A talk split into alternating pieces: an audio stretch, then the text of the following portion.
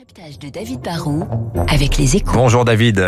Bonjour Dimitri. Ça y est, la S N C F a décidé de revoir sa grille tarifaire, bonne nouvelle. Ah oui, alors notre champion du rail a envie de nous faire préférer le train à nouveau. Oui. Et à la S N C F, ils savent que, bah, dans, comme dans n'importe quelle activité, hein, pour attirer le client, le chaland, il n'y a rien de mieux que de baisser les prix, et du coup, bah, ils viennent d'annoncer un aggiornamento tarifaire. On ne va pas revenir à la tarification kilométrique de mon enfance, hein, à l'époque où le prix des billets dépendait juste du nombre de kilomètres parcourus ou de la classe dans laquelle on voyageait. Et on va pas non plus totalement casser les prix, car l'objectif, c'est surtout de mieux remplir les T G V dits inouïs. Vous savez, les T G V premium, ce n'est pas de ne faire plus que du low cost avec les T G V Ouigo. Alors, ça ressemble à quoi, cette nouvelle politique tarifaire ? Bah, la S N C F a entendu les critiques, c'est sûr. Hein. Les, les voyageurs disent, c'est souvent trop cher, les cartes de réduction ne marchent pas quand on en a besoin, et puis on n'y comprend rien, personne ne paye le même prix, c'est, c'est comme l'avion. Bah, du coup, la S N C F veut faire plus simple, plus transparent.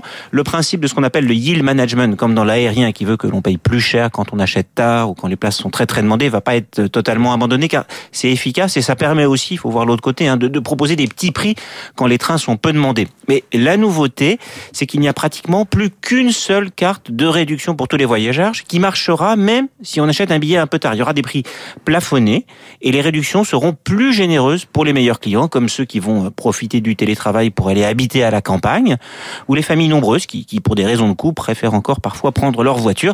La promesse, c'est qu'à terme, la moitié des passagers bénéficieront d'une forme de réduction. Cette stratégie, ça peut payer, vous pensez, David ? Bah, pour que ce soit payant, il faut que la baisse des prix soit compensée par un effet volume. Il faut que les trains soient à nouveau pleins. Et pour ça, bah, il faut doubler le nombre de titulaires de la carte de réduction. Il faut passer à cinq millions, en se disant que ceux qui auront une carte et des tarifs compétitifs auront ensuite tendance à préférer le train.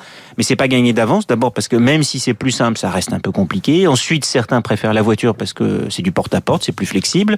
D'autres préfèrent le covoiturage ou les bus Macron parce que c'est moins cher. En fait, il y a de la concurrence. Et pour la S N C F, bah, c'est un vrai problème, car si les T G V ne se remplissent pas à nouveau, comme avant la crise du Covid, et bah, c'est un peu la seule poche de rentabilité du groupe qui deviendra une autre machine à perdre de l'argent. Et attention, hein, vous le savez, quand la S N C F perd de l'argent, bah, c'est le contribuable qui règle l'addition. Effectivement. Merci David Barroux. Bientôt...